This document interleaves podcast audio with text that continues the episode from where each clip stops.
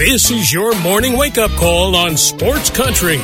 Grab a cup of coffee and hang with us every weekday morning for the latest news, sports, and other things going on around the world and in your backyard. Now, here's your host, Gene Gomes.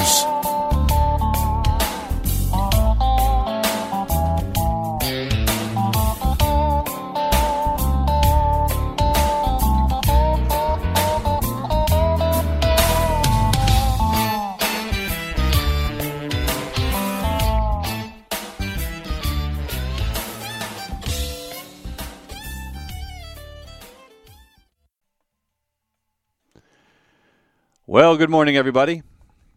It is six minutes past nine o'clock here in Western North Carolina. Welcome to a Friday morning wake-up call. It's December the twenty-second, two thousand twenty-three, our last show before Christmas. Um, and, uh, boy, the news broke overnight. The uh, the suspense is over as uh, uh, the pitcher that everybody wanted so bad, Uh, Yoshi Yamamoto, signs with the Los Angeles Dodgers. The report is it is for twelve years, three hundred twenty-five million dollars. Everybody was talking it was going to be in the three hundred million dollars range. There were reports that the uh, Yankees and the Mets and the Phillies had uh, given offers out to his camp. The, the, I guess the I, I don't know whether it's surprising, it's It's annoying if this is true, is that Yamamoto wanted the Dodgers from the beginning. So essentially it means that all the other teams uh, were basically wasting their time, you know, going out to uh, Los Angeles like the Red Sox did and having him in. Steve Cohen had him in at his house in New York, and the, the Yankees met with him a couple of times. Look, I understand that this is a negotiating ploy by his agent, but it sounds like somebody was probably going to have to throw five hundred million dollars at this kid to get him to sign anywhere but Los Angeles. Uh, and now he joins Shohei Ohtani. And and let's remember Ohtani, who uh, deferred so much of his salary to make it possible for the Dodgers to go out and throw this kind of money at this kid. And now they've got him, and God knows what else they're going to do. And it's, look, if you are a fan of anybody other than the Dodgers, the Yankees, the Red Sox, the Mets, uh, you know, the teams that have money, the Phillies, it's got to be maddening as hell. You know, and, and I don't know what the, you know, supposedly the, the idea behind the whole luxury tax was to try to level the playing field. But what we have found out is that these teams that are loaded don't care about the luxury tax. They really don't. Because we have seen, we saw the Mets last year didn't just didn't just exceed it. They blew by it into the next galaxy. You know, and we see that teams regularly doing that, and it doesn't always translate into championships. Look what look how much money the Padres spent last year. Look, having Yamamoto and Ohtani doesn't guarantee the, the, the Dodgers are going to win, but it's, you know, if it, other teams right now, fans of other teams are just throwing their hands in the air. And fan, Red Sox fans, you know, because I'm a Red Sox, you know, supporter, I follow them pretty closely, and people have been losing their ever-living minds on social media over the whole Yamamoto thing and about, and, the, you know, well, we hired Craig Breslow. He's done nothing. We could have just kept Chaim Bloom. You know, it, what difference does it make? It's all on John Henry. He doesn't want to spend money. Look, here's the deal. Everybody knew Yamamoto was the prize here. And, y- yes, there have been some pitchers that have signed, right? I mean, uh, but uh, pardon me if I don't get too carried away. You know, people people talking about, you know, with the exception of an Aaron Nola and a Sonny Gray, those are the only guys that have signed that, you know, you'd say, okay, well, those guys are, you know, premier pitchers. The other guys that have signed, Eduardo Rodriguez, Kenta Maeda, Seth Lugo, Tyler Molly. Excuse me if I don't get too carried away that, oh, my God, you know, the Red Sox missed out on those guys. You know, Jack Flaherty, Lance Lynn, Kyle Gibson. You know, th- these aren't the guys that are going to move the needle for the Red Sox. you know, unfortunately, the free agent market for pitchers isn't that strong. So who's left? If you're a Red Sox fan, who do you hang your hat on? Who do you say, you know, uh, John Henry, you got to open up the checkbook. Who's it for? Blake Snell? And I understand Blake Snell's won two Cy Youngs, but Blake Snell walks way too many people. He doesn't, you know, I mean, he just, he doesn't have, uh, he can't keep guys off the bases. And I understand he had great numbers last year. I get it. But he also pitched in Petco. Pitching in Fenway is going to be a little bit different. As a left-hander, he's going to see a lot of righties, and they got that left field wall, and, you know, it's a lot shorter distance out to left field than it is to right field in Fenway Park. That's why lefties have traditionally not fared that well at Fenway. So, you know, so who's left? So Blake Snell, what, Jordan Montgomery, another lefty. I mean, you know, pardon me, and I understand he had a great year with, with Texas, and he pitched well in the postseason. I, he, look, he doesn't do anything for me. Marcus Stroman? Sean Manaea? I mean, the, the, pro- the problem is, if you're a Red Sox fan now, it was Yamamoto or bust. That's the way everybody seems to be looking at it. And now you look at the guys that are left, and you go, meh. Look, here's the best deal that the here's the best thing the Red Sox can do. They've restocked their their their uh, farm system, so they have some chips to move. You've got to go to Chicago, and Chicago has indicated the ability to to go for uh, prospects before, and they have a history of dealing with the Red Sox. You got to go to the Chicago White Sox and say, "All right, we need Dylan Cease. What's it going to take?" Right? I mean, you know, they've already they've already shown that they're they're up, open to the idea. If you're the Red Sox, you got to go and you got to try to get Dylan Cease. You want to get my attention? That's what you got to do. Uh, there is some news that Houston would be pro- possibly open to trading Framber Valdez. They're looking to move some payroll. They want to cut payroll a little bit. So maybe a guy like Valdez for one of those young Red Sox outfielders, maybe that moves the needle. You know, you got to look, you know, we talk about all these great Red Sox young players that are coming, but it's still a crapshoot. And if you're the Red Sox right now, your best bet is not the free agent market, in my opinion. It's it's Dylan Cease. If you can get Framber Valdez from Houston and you throw him into the current guys that they have, you, you know, so now all of a sudden a guy like uh, Chris Sale's your number three starter. I could deal with that, right? You know, Nick Pivetta and Brian Bayo are your fours and fives. I could deal with that. I could work with that, you know. Um, I think that's their best bet right now.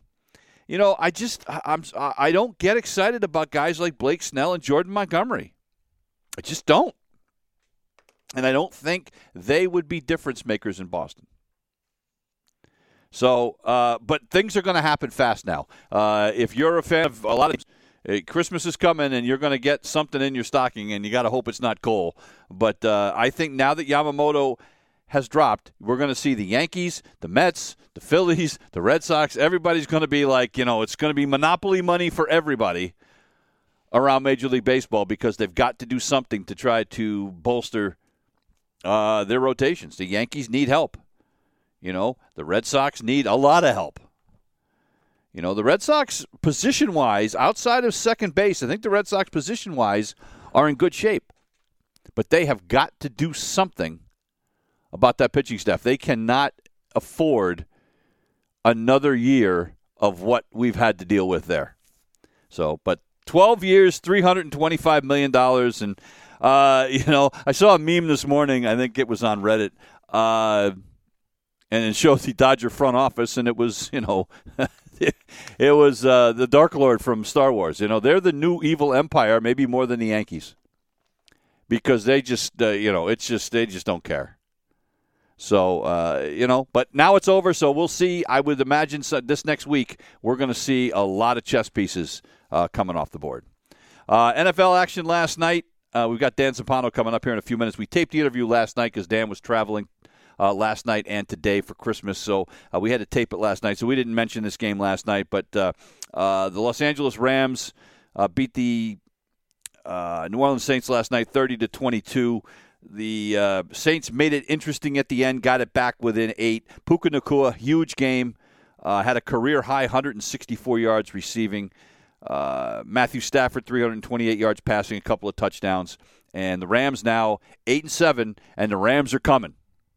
Uh, they're, they're as of right now, they're the number six seed in the playoffs, and uh, it is going to be very interesting. They've got a big game coming up to end the season with the San Francisco forty-niners, so uh, we'll have to see how that goes. Uh, but we're going to take a break. When we come back, we'll uh, run our interview that we had with Dan Zampano of the Sunday Card. Back in a minute. You're listening to The Wake Up Call on Sports Country. Welcome back to The Wake Up Call, and as we are every Friday, we are pleased to be joined by Dan Zampano. Of course, with the holidays, uh, Dan's traveling, I'm traveling, everybody's traveling, so we're gonna we're actually recording this on Thursday, so we will not be talking about the Thursday night uh, uh, great game coming up between the Rams and the New Orleans Saints. Uh, so I, I, actually, there's probably a lot of people are going to be sad. We're, we're actually probably going to be happy we're not going to talk about that one, Dan. I think so. I, although it, it is a quite the important game for, for for N F C playoff seedings and whatnot, and both those teams are still in it. But how about that? I think we could save the.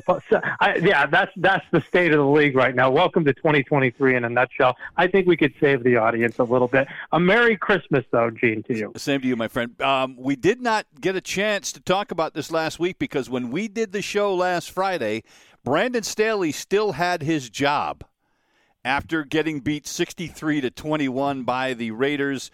Uh, but the Chargers finally corrected that, and they not only fired him, as you suspected, they also fired the general manager. And Charger fans have got to be saying hallelujah. Yeah, your long national nightmare is over type of thing. I mean, the fact that they carried that guy, Telesco, who has put this team together. And, you know, I do kind of feel bad for Telesco because – you look at the team on paper that he put together, and they should be able to win with that. Yep. You know? Yep. But I think I think the Spanoses kind of realize is, no, we kind of need a hard reset on exactly how we want to build our culture of this team. And Staley, you could kind of see, like, Staley was this mastermind, but, like, you know, as he was advertised when he got here with defensive schemes and whatnot. Right. But When you when you try to hire a one-hit wonder, you know, they they seem to only really have, you know, that hit. And after a while, you play the same song over and over, and, you know, Video Killed the Radio Star is the only song they know by that band. I mean,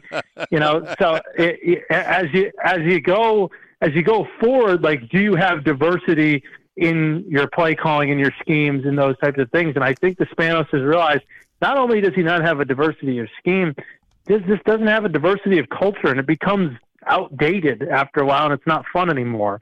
Um, so Telesco, I think, made a poor choice, and I think the hiring of Staley ultimately led to the demise of the firing of Telesco, who had been there for ten years.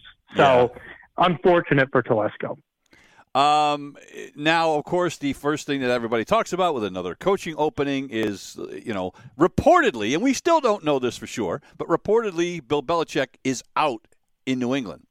Uh, and, uh, I mean, that's got to be, if you are San Diego ownership, that has to be an intriguing name, does it not?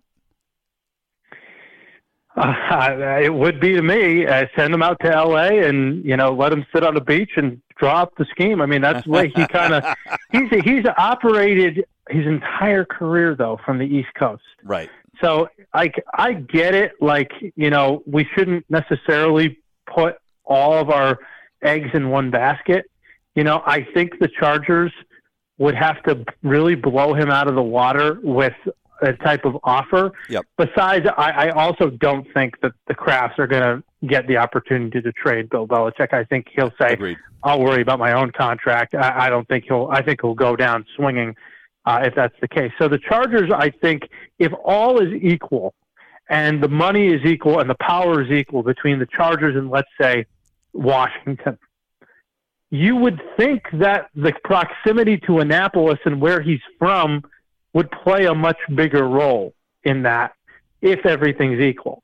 So I think the Chargers would have to go above and beyond to get him there. And maybe they're willing to do that. I don't know. That would be a huge change from the pattern of the Spanos' money uh, lending that they've done. So I, I'm still up for debate. I'm still still up for debate whether whether Kraft has the stomach to part ways with them. I mean, it's it's a lot in the air, and it would be it would be wild if they left the coaching staff the way it is and the G M ship the way it is. You know, let me uh, it, it, because I always love to bring baseball into this. If they don't, sure. if they don't part ways with Belichick, it will be it would be very similar to what Red Sox Nation went through with the whole Chaim Bloom thing after trading Mookie Betts, not getting anything back, the, mm. the, everything becoming a disaster. There would be a revolt in Gillette Stadium. You remember the remember the, the game not too long ago where the, they were in uh, Gillette and there was nobody in the stands? You know, yeah, I mean, I think against the Chargers. I think you're you're risking that again, unless unless this really is all Mac Jones, and I don't believe that. There are too many other problems with that team this year. Now, obviously, injuries played a factor in it, but there are too many other problems with that franchise this year to put it all on the shoulders of Mac Jones. I think Belichick is, is, you know, I think he has to know what's going on.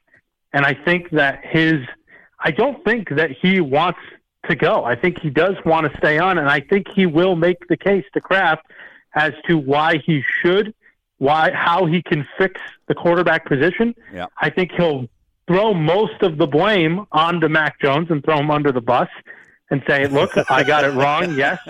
This kid, yeah. this kid, this kid, you know, he just wasn't it. And, but I, we can make it better. We have the number two overall pick. We can, we can find a kid that I can get up to speed. And a lot of this also has to do with who's available. Right. I mean, is Mike Vrabel available? Is, and, and is he going to be able to be pried away from Tennessee? Like, what is Jim Harbaugh available? Like, who's available yes. for the Patriots to, to be, to be bringing in here that you could transition and feel like that transition has a future and is seamless, whether that's Jerod Mayo or somebody, an outside candidate with a big name. You know, and, and it, look, I think, by the way, I think Jerod Mayo would be a mistake. I, I think that mm. I think that team, and this isn't anything against Jerod Mayo except the fact that he doesn't have the experience. I think you need a guy that, you know, if Mike Vrabel's available, there is the absolute no-brainer to me. You go get him if you if you can. Um, Jim Harbaugh, if he really wants to leave Michigan, and you know, with the with the word coming down, the N C double A is uh, you know is, is you know filed more charges against Michigan. I wouldn't be shocked if he left, especially if they win the national championship, because he'd have nothing to prove. If you can get either of those two guys, no brainer. You hire those two guys, and you know, and you hope Jerod Mayo stays on. But I just think that team is too much of a mess to give it to somebody that doesn't have experience. Maybe I'm wrong. I, I think you're probably right in the sense that if those two guys are available, yes, you would probably hire them. The way that the Patriots work, obviously, is internal. Yes. Uh, so you would think that Mayo would be an inside candidate, although there's been some reports that maybe maybe that is starting to wane a little bit. Yeah. But, Gene, if, if Vrabel is not available and Harbaugh is not available, I mean, where are you going? Where yeah. else are yeah. you going? I know. You know, that's I mean, the problem. Yeah. That's a, it's a huge, huge question yeah. that you have to figure out. That's and fair. It would, the Crafts are trying to move the the team into the third decade of yeah. the twenty-first century, you know? Yeah, well, that's fair. That's fair. All right, let's get to some games from last week, because there were some dandies and there, um, there were some surprises. Um, and, and, mm. and, and look, I don't know that the, the The uh, the fact that the Detroit Lions won that game against Denver was not a surprise to me. But I, here's another team, Dan. I cannot figure this this Detroit team out. They are so up and down, and I mean they they are the ultimate roller coaster. Jared Goff throws five touchdown passes and no inch last week, and they put up forty-two points against the Broncos. And you're like, where the hell has this been? You know, it's I can't, I cannot figure these guys out. So it wasn't the, the fact the Lions won, but I thought this was going to be a close game. Yeah, well, the Denver defense showed back up yeah. uh, in the wrong way. Yeah. You know, they, they got shades of that Miami game from earlier this year of yeah. how bad of a pass defense they had. Right. You know, so I look, I think the Lions obviously were going to be hungry. Yep. Um, after being embarrassed by the Bears. Uh, in Chicago, Uh, they were going to be at home. That's a place where Goff plays well. I think you got to figure that, you know, I mean, if the Lions are at home and Goff is indoors, yep. you know that, you know, there's a good chance that he's going to play really well and mistake-free football. And he played mistake-free football. And I think you could see the frustration with Sean Payton, with Russell Wilson on the sidelines and screaming at him on the field and the bad call that they had. You know, I, it, it is the standard. And I think that even though you saw a disaster happen for them, I still think that they have they have to figure out now, okay, we're probably out of playoff contention. What is our what is our modus operandi going forward with Russ? Right. You know, can we lift him to a point where he's playing championship level football in this scheme, or is this as far as we go and we've got to put talent around him? Or is there somebody we can upgrade with? You know, that's the question I think that they need to ask themselves.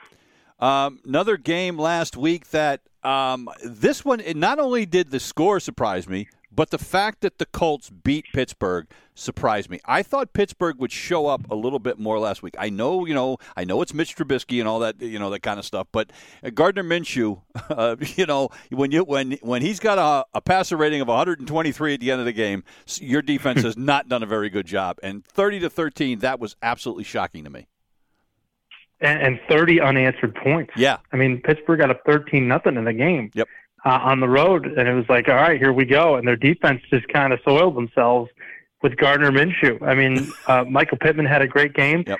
Uh, to me, to me, you know, last week was the week of the backup comeback. You know, yep. I mean, we had how many backup quarterbacks had yeah. to come back in games and win games? Yeah. I mean, we, we had we had him, we had Jake Browning earlier in the day, Case Keenum, Joe right. Flacco. We had all these quarterbacks that were down double digits, uh, able to come back. And, you know, it's just a strange year like that. You know, the backup quarterback has all this power. And I think this going forward is going to change a lot of coaches' minds about, hey, like we had two or three teams that made the playoffs with backup quarterbacks late in the season. Right. What do we need to do to make sure that if ours goes down, we have some guy we really need?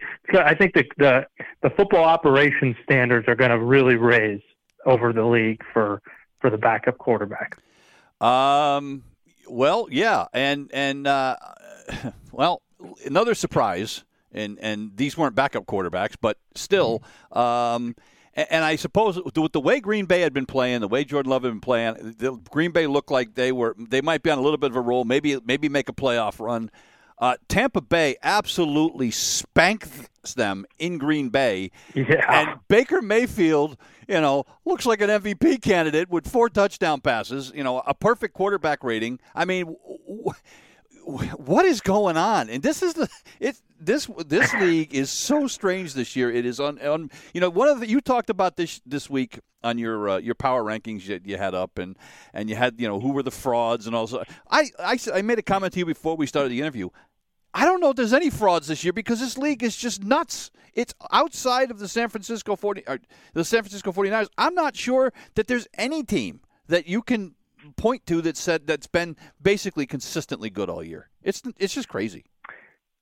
Yeah, I, you know, I agree with you. First off, how about kudos to Baker becoming the yeah. first quarterback in history to throw for a perfect pass rating at Lambeau Field? Wow. I mean, I didn't, I didn't know that. That's pretty. Who was the other one? That's pretty impressive.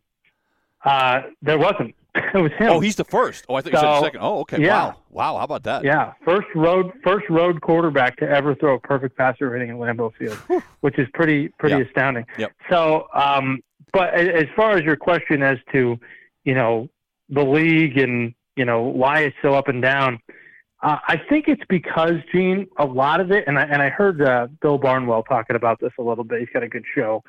Uh, it's because we have more games. We have social media. Yeah. We have twenty-four hour news cycle. We have the saturation of the N F L uh, expansion of scheduling, where every day now, this week, you have Thursday, you have three games on Saturday, you have all the games on Sunday, you have three games on Christmas Day, right, which I'm sure the N B A loves. I mean, you're seeing more and more of the teams. Teams are seeing and scientifically kind of analyzing more and more of the teams. And the margin for error becomes so small because, like we've talked about in the past, practice time is down. Yep.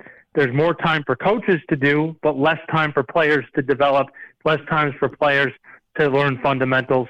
And we've seen some – when you see good football, you want to see more football. They want more football on the schedule. You're also going to see the bad football. Yeah.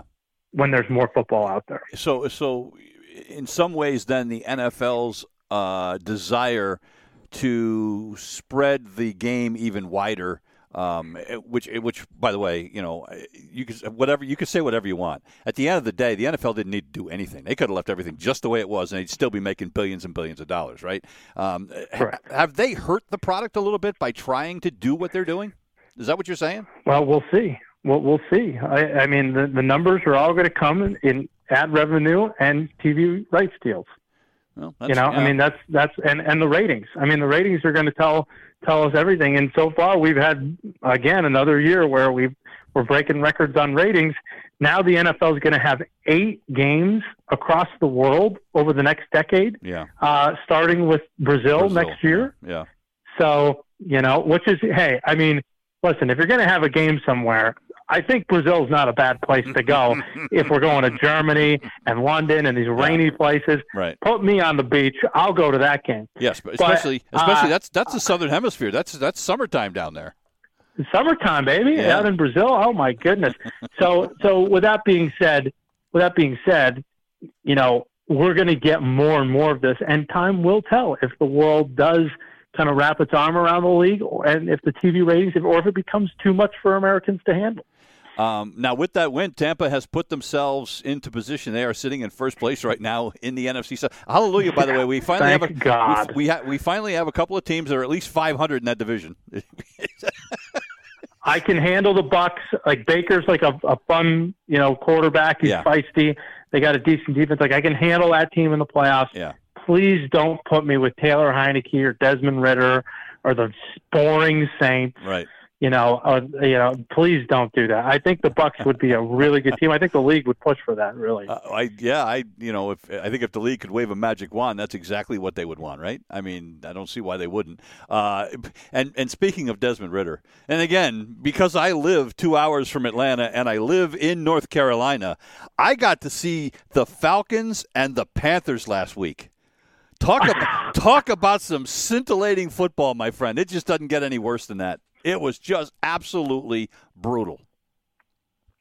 Uh, again, you think David Tepper is sitting up in his box up there, seeing that the stadium uh, was maybe five rows deep. Yep, that's it. Uh, and and the ticket prices on the secondary market going for forty-five cents. I, I mean, can you believe that? And honestly, Gene. Yeah. It was too expensive for me to go. Like, it was because yeah. I am not sitting in the rain, in the rain, yeah, downpour, yeah. downpours, watching that game where the Panthers didn't even score, okay, and won on the buzzer. I mean, that yeah. was a that was like you might as well have played that game on Neptune because nobody would have cared either way. Um, one of my favorite games to watch last week. And and was that watching – and we had just talked last week, right, about how well Justin Fields was playing, right, and mm. about how things were looking up for the Bears. And, you know, look, they jump out to a seventeen seven lead against Cleveland, and then here comes Joe Flacco. And honest to God, watching him operate in the fourth quarter at thirty-eight years old, he he moves about as well as I do. Uh, but, you know, made a couple of unbelievable passes in the fourth quarter. And uh, what a great win for the Cleveland Browns last week. The one where they send the corner blitz on him and he bends over like he's going to break his back yes. and just flutters a ball yep. to Njoku to get a first down in the big game that set them up for the winner. I mean, that was that, – he's a maestro. That's unbelievable. Like, you know, yep. he's a maestro still. He, he's the crafty old wily veteran. He looks like Phillip Rivers in his last year. Yeah. You know, I mean, that's really what he looks like. So it's – it's uh, you know, I don't know how the Browns do it. And honestly, Gene, how sad this is, he's the best quarterback the Browns have had all year. That's. I mean, yeah, it, yeah. I, I don't think it's a debate. Like, he's played better than yeah. anyone else that's been in that position. So, and he earned himself a one-year contract, so good for him. Um, man, I can't believe it's been eleven years since he went and did that uh, yeah. in the Super Bowl run. I mean, it's yeah. been a long time, but it, good for him for sticking that out and twenty, thirty-eight years old and, and still cooking. Well, and you look at that game and the fact that Cleveland won that game with uh, they they ran the ball eighteen times for twenty-nine yards and they won the game. That is just it. It's, it is mind-boggling that a thirty-eight-year-old quarterback did that. That's not named Tom Brady or Aaron, Aaron Rodgers. Yeah, I mean, that's just to me that was just that was just nuts. Uh, the magical yeah. ride ends in New York. Uh, the yeah. Giants, the Giants lose to a uh, a not great uh, New Orleans Saints team, and uh, they come crashing back down to earth. And the funny part was there, there was like the Giants were eliminated from playoff contention. And I remember saying, I I can't remember who it was. I don't know if it was Mike Lupica or somebody in the New York media said, "What playoff chances? Like they, like somebody really ever thought they really had any." But DeVito was a nice story. But now the Giants can just kind of. Uh, Uh, disappear for the rest of the season. We don't have to talk about him anymore, right?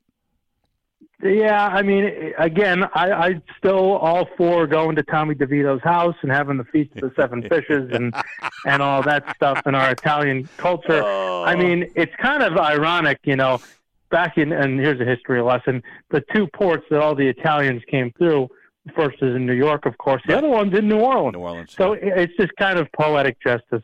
uh, that he was stopped in New Orleans at that time. It's kind of a funny little story. But, yeah, I mean, the Giants never had a chance. Now, you you want to finish the season well right. if you're not going to the playoffs. I mean, the Lions are a good proof of that from last year. Uh, so if they can have momentum, sure. But, again, you know, Tommy DeVito is the kind of cult hero of the N F L this year and has saved football a little bit in New York. We have, we can actually watch it and enjoy it with that guy. A team that is in trouble right now is the Jacksonville Jaguars. They got beat uh, pretty mm-hmm. handily last week. Uh, Trevor Lawrence, I believe, is in concussion protocol. Is he not this week? Uh, yeah, you know, he is. So, you know, that's a team right now that is clinging to first place in their division. Uh, if, you know, if you're a Jacksonville team, you got to be scared. That team is an absolute mess right now. They can't run the football, and, and Trevor Lawrence hasn't been right even before the concussion. I think uh, they mishandled their franchise quarterback. Uh, you know, they should have sat him two weeks ago yep. against Cleveland. And and that was a mistake. Uh, you know, they could have had a much better chance against Baltimore. And now that they have a semi-easier schedule, this is not an easy game for them. I mean, no. Tampa's not going to lay down. No. So, um, you know, I, I think that there's a lot of issues here going forward for them with Christian Kirk being out. The inconsistency at the offensive line is shown. And Trevor hasn't played good. And right. I think you're right. I think it has to do with a lot of the injuries. So, you know, they may win the division yet uh, because of their schedule. But I, I do not see them doing much in the playoffs, especially the fact that they're not going to have a break now. Uh, I, I would have sat Trevor. And to be honest, uh, uh, my goal this year would be to win the division as fast as possible, so that you can sit him the last week of the year because he shouldn't be playing. Right, I agree. Uh, you know, and if you're a Baltimore fan, I mean, you're thrilled that you got the win, and they're, you know, and it seems kind of silly, I guess, to be saying I'm, I'm not sold on an eleven and three team. But look, here's the thing: if if if a if an opposing defense can figure out a way to keep Lamar Jackson between the tackles and not let him get outside and run the football, you can beat this team. I mean, because he is he's not going to beat you with his arm. I mean, last week he was just an absolute terror, you know, when when he was getting pressured because he got loose. And, and it, so to me, and I know they're, again, I know they're eleven and three, but I'm just, you know, I'm just I'm just waiting for a defense to figure out how to keep him contained. Well, I thought Jacksonville actually had a pretty good blueprint for it. I mean, they were giving him the like, six, seven, eight seconds to throw the football, but he really wasn't getting out and, and running too often. You look at the score box, right? It says ninety-seven yards, yards yeah. rushing. Yeah, well, forty-five of that was on one play wow, at the end fair. of the game yeah, when the game fair. was over. That's fair. So, so you know, I mean, to me, yes, he is dangerous out of the pocket, But I thought, I mean, he threw a bad interception yep. in that game across his body. Yep. He had another unbelievable play. The play is likely down the field. What a lucky play that was. Yep. I mean, he made some plays. Don't get, give him credit. But I thought Jacksonville showed a little bit of blueprint to how to contain Lamar, and they only scored twenty-three points on it. So, you know, you, that's a winnable game for some of these offenses in this league, especially if you're playing a juggernaut. Uh, like, uh, like you know, like a Miami, uh, a Detroit, a San Francisco, a Dallas, you know, if you're playing those teams, um, even Buffalo, uh, yep. I think, should be able to win a game like that. So, to me, I, I do think there's some vulnerability, and I agree with you. I, I don't think it's set in stone that the Ravens are, you know, the big, bad Ravens again, and right. they'll be number one seed and knock off Kansas City. I don't think it's set at all. Most valuable player on that team is Justin Tucker, period. I mean, you know, you, you get inside the fifty-yard line, and he's got they could they could score. I wish they would use him more. I, I agree. Wish they would use him more. I think the, I think you know, they pass, I feel like I, they pass up a lot of chances. Yes, absolutely, absolutely, because he's he's a machine, unbelievable guy. Um, let's talk about those Cincinnati Bengals. Um, look, uh, Jake Browning. You know what? You you can't ask a lot more out of Jake Browning. And the I mean, look, the Vikings are a mess, right? Wild. I mean, I mean the Vikings are an absolute mess this year. But what a great game. And Jake Browning uh, comes through yet again. And the Cincinnati Bengals, um, look, I, I don't know. I don't know if they're going to make the playoffs, but I think I I, I wouldn't count them out. I, I like what they're doing right now. That was the game of the weekend, wasn't it? I think I it mean, was, yeah. The whole weekend. Yep. That game was just as wild. Uh, crazy turnovers, crazy, crazy touchdowns to T. Higgins. Yep. Uh, the, the Bengals getting two quarterback sneak stops in overtime. Yep. I mean, that was just insane how the Vikings lost that game. And, uh, you know, you do give credit to Browning. He stayed cool under pressure. He got hit a lot. He did. In that game. Uh, I'll be, I'll be watching very closely this how week. They handle yeah. life without Chase. Right. Chase is not going to play, right. and a bigger problem for them is D J Reader, the defensive tackle, is out for the season, yep. and he's one of their better players. They have already been the worst rush defense uh, in terms of expected points added, your nice little analytical term. That's the worst rush defense in football. So, uh, you know, that's going to be a problem. I am very curious in how they're going to handle all these injuries now down the stretch with their backup quarterback.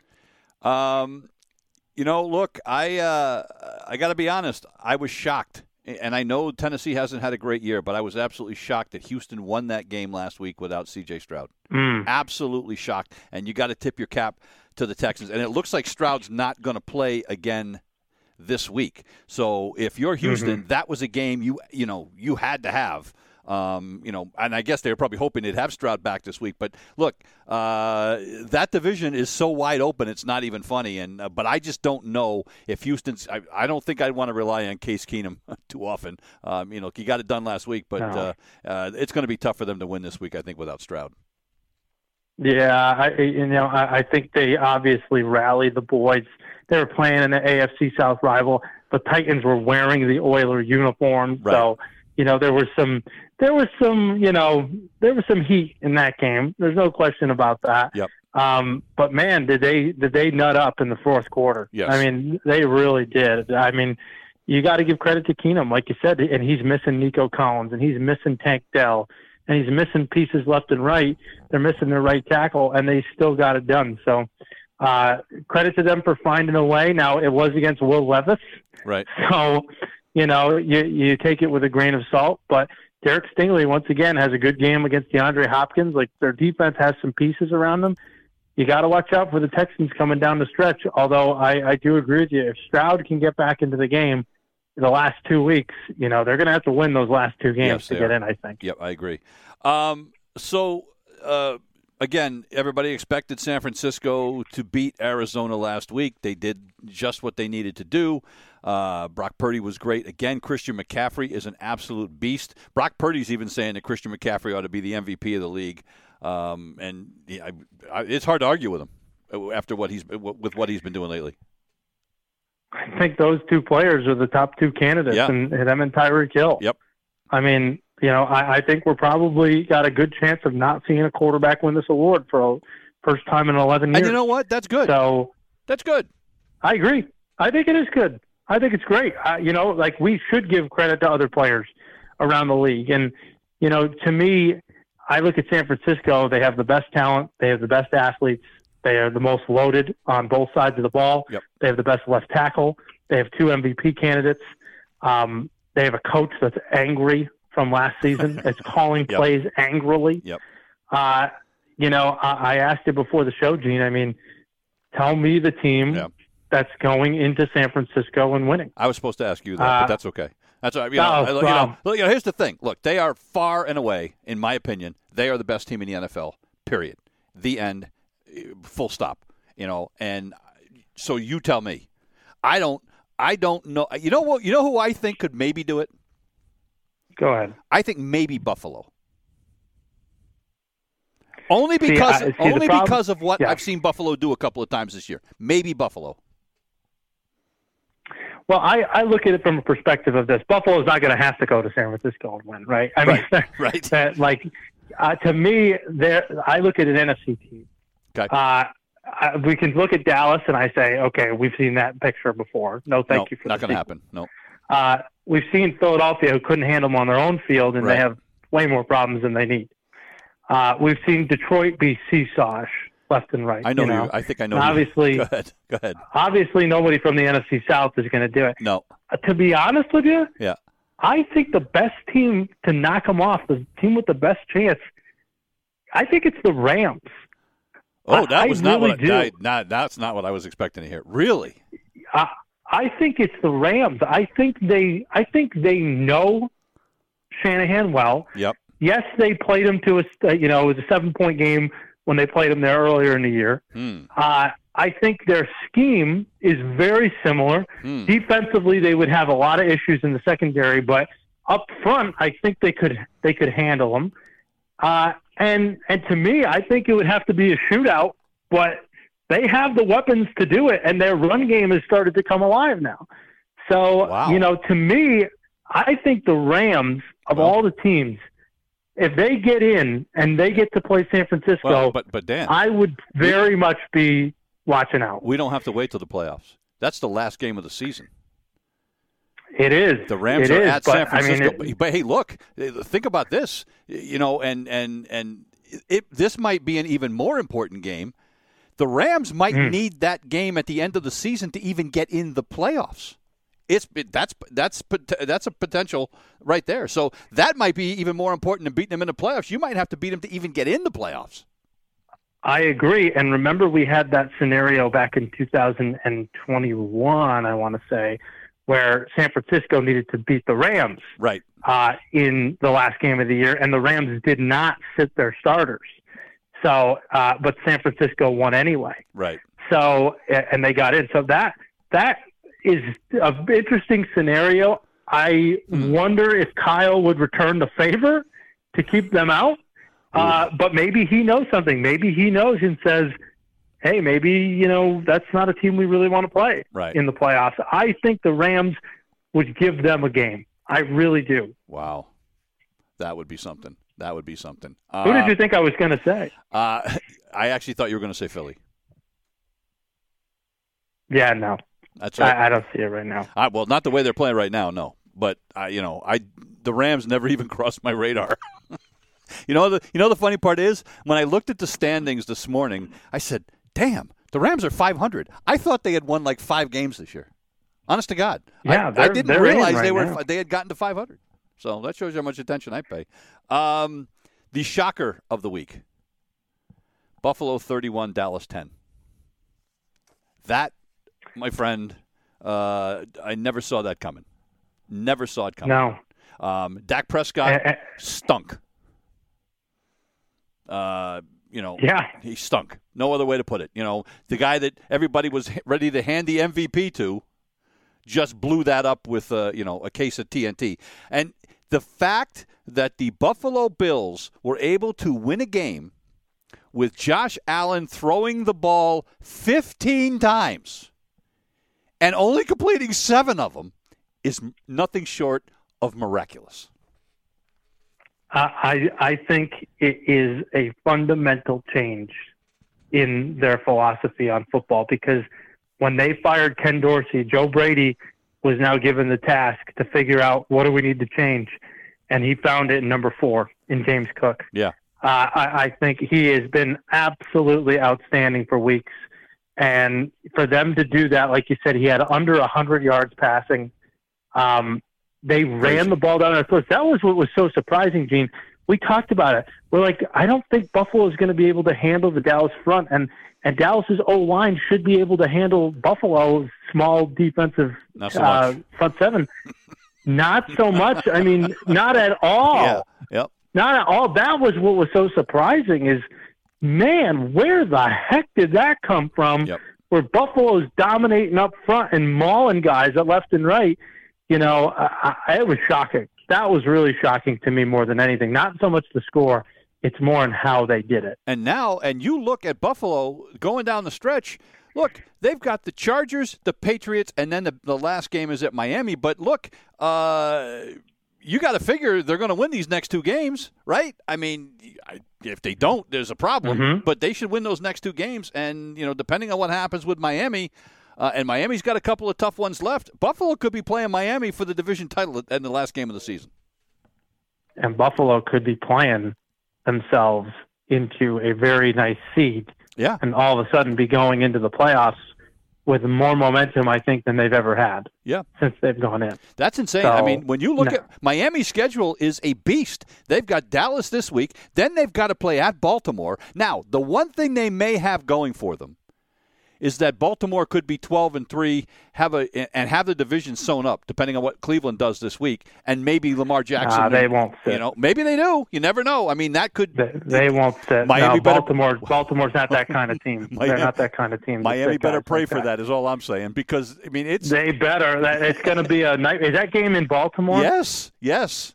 Oh, boy. Yeah, so it's looking like it's going to come down to Buffalo at Miami, perhaps for the division title. If the schedule breaks the way it looks at, where Buffalo should win the next two and Miami could very well lose the next two. Now, it doesn't mean they will, but they could, because I also didn't Can think... you can, Go ahead. Can you hear Chris Collinsworth oh. stroking oh, Josh Allen Lord. and Tua? Oh, Lord. Can you hear it now oh, Lord. on that last night of the season? I, uh. I can... I can faint whispers of, I'll tell you, Mike, you know, like, I'll just, like, oh, you can hear it. I'll put an ice pick in my ear. Now the other shocker of last week, and I, I guess it's, well, you called it, although I still don't think. Not to me. I Well, I still not, I'm still not sure you were, you had that much conviction when you made this call, but you, you said, you said the Seahawks were going to beat the Eagles, uh, and they did. And Uh, you know, look, if you're the Eagles and you're up seventeen ten going into the fourth quarter, you can't lose that game. You just can't. You just can't. It was Drew Lock, for God's sake. You could see it. You could see it, though. I mean, Hurts was laboring the was. entire night. He was, yep. He made some absolutely ridiculous decisions yep. to throw the ball deep down the field. Now, the first interception he had, he had a big case yep. for pass interference. I he mean, did. there was there was a huge case That's for fair. it. Yep. The one on the final drive, first off, if we go back before that, I just want to say, if you want a receiver and watch a receiver and you're a receiver looking to, to, to make the league or go to college and you want to know what coaches look for, and that's dominating when your team needs it the most. Yep. D K Metcalf was an absolute monster on that last drive of the game yep. and, and really was impossible for James Bradbury to cover, who's totally not the same corner this year.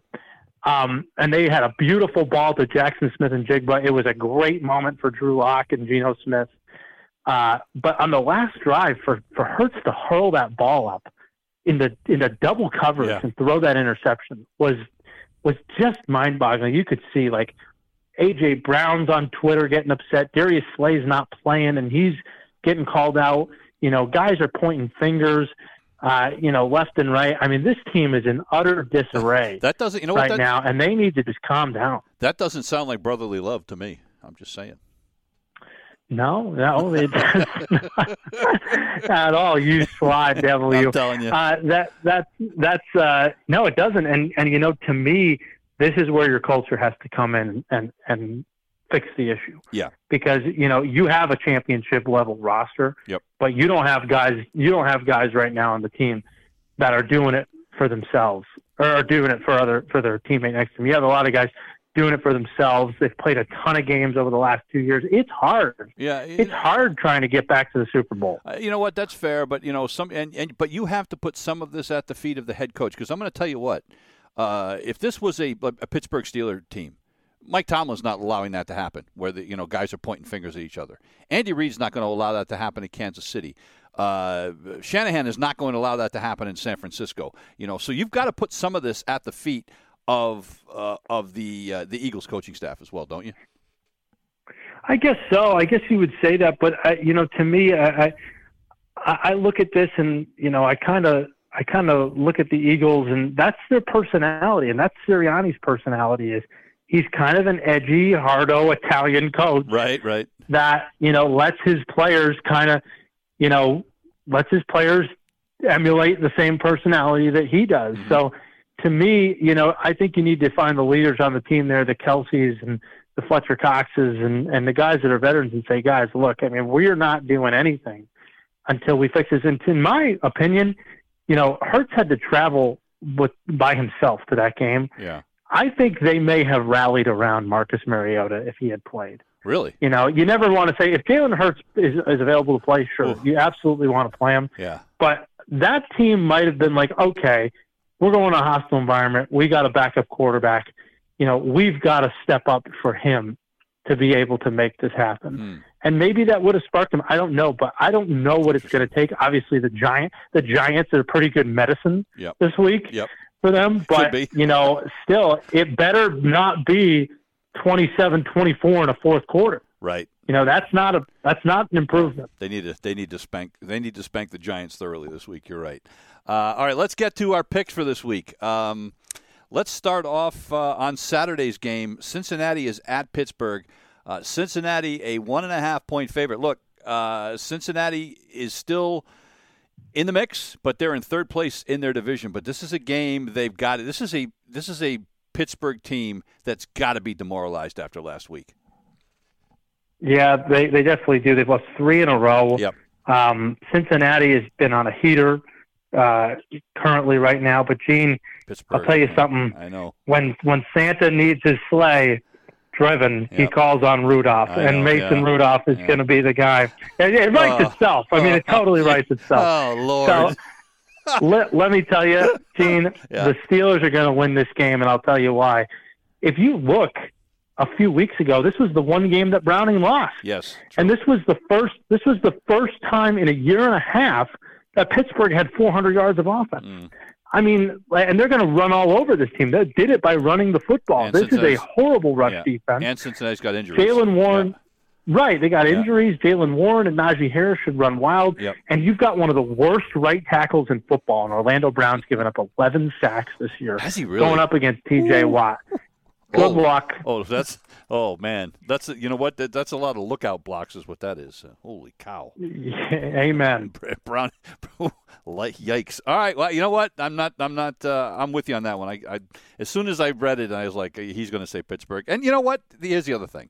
It, it's Mike Tomlin. That team has a lot of pride, and I can't believe that they're going to go out with a whimper. I think the the most profitable the most profitable coach in the N F L the last twenty years as a dog yep. at home is Mike Tomlin. Well, there you go. Um, Detroit, and uh, they are on the road. They are at Minnesota. Look, um, as I said earlier, I can't figure out this Detroit team. Last week they looked like a Detroit team that you know was one of the two or three best teams in the N F C, and a couple of weeks ago they looked like one of the worst. So. Tell me the three-point favorite at Minnesota, Minnesota fighting for a playoff spot. This is a funky game, isn't it? Is. It? I mean, yeah. this is it, it really is because, you know, you look at Detroit just blew out Denver. Minnesota lost a heartbreaker to Cincinnati on a Saturday, so they've got a little extra time to prepare for this game. Um, you know, uh, this, uh, you know, I have a I have a suspicion here just that Detroit getting healthier on the offensive line is really going to help them here, okay. especially the fact that Minnesota's blitz is going to be all over. I mean, Flores is going to blitz the, the crap out of Goff. Yep. So he might have some opportunities to get the ball out quickly and get down the field. I have a hunch that the Lions are going to are going to eat in this game. Okay. Uh, I, I don't feel great about it, but I'll say I think the Lions will get by. I think the Lions are going to win this game. Um. this to me, this next game to me, is sn- sniffs upset. Seattle is at Tennessee. Seattle's a two and a half point favorite. They just expended everything that they have to win that game uh, last week. And this just smells upset to me. Oh, Gene, you are you are sniffing out those lines. You don't you don't you don't know what those guys in Vegas know. I mean, they they they're trying to catch you in a trap yeah, here, yeah. and you won't be caught. You won't be caught. Okay. I, I love it. You're like the dancing bear. Yeah. All right. Yes, a hundred percent. This is a Titan spot, right? I mean, and you get Ryan Tannehill back this week, right? So uh, he's going to start the game. Geno Smith sounds like he's going to start the game. You're right. They, I, I do worry about Tennessee's secondary being able to cover mm-hmm. uh, Seattle. Yep. But Seattle's defense, I mean, you want to talk about an overrated defense. This right. is the one. I yep. mean, they, they are horrible across the board. Worst team in the league in time of possession uh, and may not have Witherspoon or Adams in the secondary. Eek. I do think that Tannehill will bring some stability, and they should be able to run all over Seattle. So I, I, I do like the Titans here. Yeah. Wow. We we actually agreed on that. How about that? Um, th- Merry this, Christmas. This one, um, and I'm surprised Houston's still a favorite knowing that C J Stroud is out, but Houston is at home, a two and a half point favorite with Cleveland. Yeah, that's a hard game. I mean, you got Keenum more than likely. You got Joe Flacco playing. Here's my issue. We've talked about it in the past. Cleveland's defense on the road is not the same at home. Right. I mean, I, I think that that's the issue here, and I think a lot of people are seeing that. Houston maybe getting Nico Collins back here. Um, this is a tight game. I don't like either of these two teams, so de facto-wise, I'm going to take the home team. I'm going to take Houston okay. to grind this game out. Um, even though I do think Flacco's probably the better quarterback right now, I think I think Cleveland's defense will be their demise here, and Houston should be able to to get some points. Um, uh, the next one uh, in uh, the Battle of Florida, we have uh, Jacksonville is at Tampa, and uh, Tampa is a one and a half point favorite. They are coming off a great game last, a great performance last week by their quarterback. Jacksonville's quarterback uh, probably not going to play this week. I'd be surprised. I mean, although maybe you know the thing is, is I guess is he hasn't been ruled out yet, has he? No, he you hasn't. Know, and and, and you tell know, you what, he's, if he's, he's going to be game time, and and I, you know, and this is my concern. You talked about that; they've mismanaged uh, him so far this year, and I'm almost afraid they're going to play him, even if they shouldn't. Yeah, me too. And and I think this is where you know you find you have to have some consistency at some point from one of these N F C South teams, and I'm going to bet on I'm going to bet on Tampa because Tampa's defense is. is getting healthier. Mm-hmm. Uh, they're starting to get some guys back. If they can get Vita Vea back this week, that would be a monster, uh, a monster return for their defensive line because that could really create interior pressure and bother Lawrence, get him out of the pocket. Yep. Um, and, and, you know, I'll tell you something. Jacksonville has a great run defense, but Tampa is the last team in the league that wants to run. I mean, they're just not going to do it. So, you know, yeah. Ta- Tampa's going to want to air the ball out and, yep. This could be a fun game for Baker, so I, I, I'm starting to feel Baker's starting to feel himself. I'm starting to feel him. I'm going to take the Bucks here to beat the Jags. All right, uh, this next one is huge. It's at Miami, Dallas, at Miami, Dallas again. Ooh. You know, it has to shake off that game from last week. Miami coming off a thirty to nothing blowout of the Jets. Uh, boy, this is a hard one to call. The over-under on this, the biggest one of the week, fifty-one and a half. So Vegas thinks there's going to be some points. Yeah, and I think Vegas is mistaken because I think that the weather here is going to cause some issues. You have high winds, possible rain showers down in Miami, um, and I think that will cause the, the offenses to sputter a little bit. Gene, I'm surprised you haven't coined this game the Fraud Bowl yet because these are the two teams two, yeah, yeah, that – yeah, it can't be good teams, right? I mean, yeah, you know, Miami, Miami hasn't done it all year. Dallas did beat Philadelphia, but Dallas is way worse on the road yep. than uh, th- than than they are at home. So this is a tough game to to grind out. I think Dallas with their field goal kicking could be an interesting play here. They are the only team in the league with a kicker that hasn't missed a kick, except it's going to be windy. So. Yeah, except it's going to be windy, so we'll see. And he's a rookie, you yep. know, but he hasn't missed. Right. So, you know, we'll see about that. At the end of the day, you know, I do think that Miami's run game is the difference. I think Miami's going to be able to run the ball here uh, okay. on Dallas. It's just like kind of how Buffalo did uh, up front. They're the, one of the better run teams in the league, uh, and their scheme is is there. The key to this game, though, and I'll say this, Gene, if Tyreek Hill does not play, this is going to be a different outcome. Uh, I, I really think that. I mean, he's so, so important to that scheme. Yep. So if if he doesn't play, I'm nervous. I'm so, very nervous so this if is, I'm Miami. You're taking, Mi- you're taking Miami with a qualifier is what you're telling me. Yes, I'm putting the asterisk on it beforehand. Well, I'll tell you what. Here's what we can do. Uh, you, if we find out he's not playing, I'll just automatically move the thing over to Dallas before we talk about the games next week. How about that? Good idea. Yeah, okay, that's what we'll do. Good idea. All right. Um, last games at San Francisco. Baltimore is at San Francisco. Uh, San Francisco is a five and a half point favorite. They are the class of the N F L, period. Does Baltimore have any shot? Uh, they have a shot. I, I do think they have a shot. I, I think that, you know, they're going to have to play really, really tight. Uh, you know, with Lamar's going to be, has to be crisp with the passes. They don't have Andrews. They just lost their, their uh, young rookie Keaton Mitchell was really their fire starter on defense, on yeah. offense for the running back position. And Ronnie Stanley is still hurt. I mean, Ronnie Stanley can't stay healthy. Uh, left tackle. So that's a huge, huge deal for them. To me, I just think San Francisco is a team of destiny. Like, I, I just see this as a game in which this is their last tough game of the year. Right. Um, they're at home. I think the travel on Christmas weekend with, with what you have to do this weekend as a player, mixing family and the holidays with the game. Yep. This game's on Christmas night. You know, coordinating all that, I think that's a huge deal. The second straight road game for Baltimore, uh, and it's way out in California. Yep. So this is this is going to be a tough one for Baltimore. I think uh, Ellen's worth M V P vote, uh-huh. you know, and they'll be like, Lamar's playing outstanding, blah, yeah. blah, blah. Don't don't forget who you're going up against. Now, San Francisco had some injuries on the D-line. Hargraves, Armstead, they didn't play last week, and Arizona kind of torched them on the ground. Yep.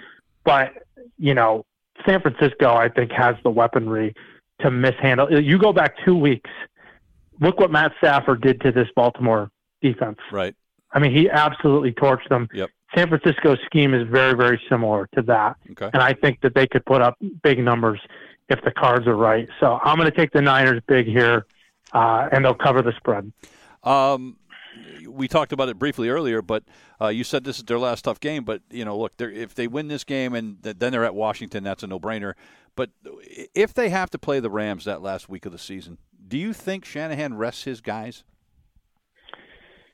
You got two weeks off. I mean, I don't know. It's, I don't, it's kind of a close call. Maybe yeah, I don't to know. Play them in the first half. Maybe. I don't know. It's treat it like a preseason it, game. It, and it also depends, like I said, do you want to play them in the playoffs?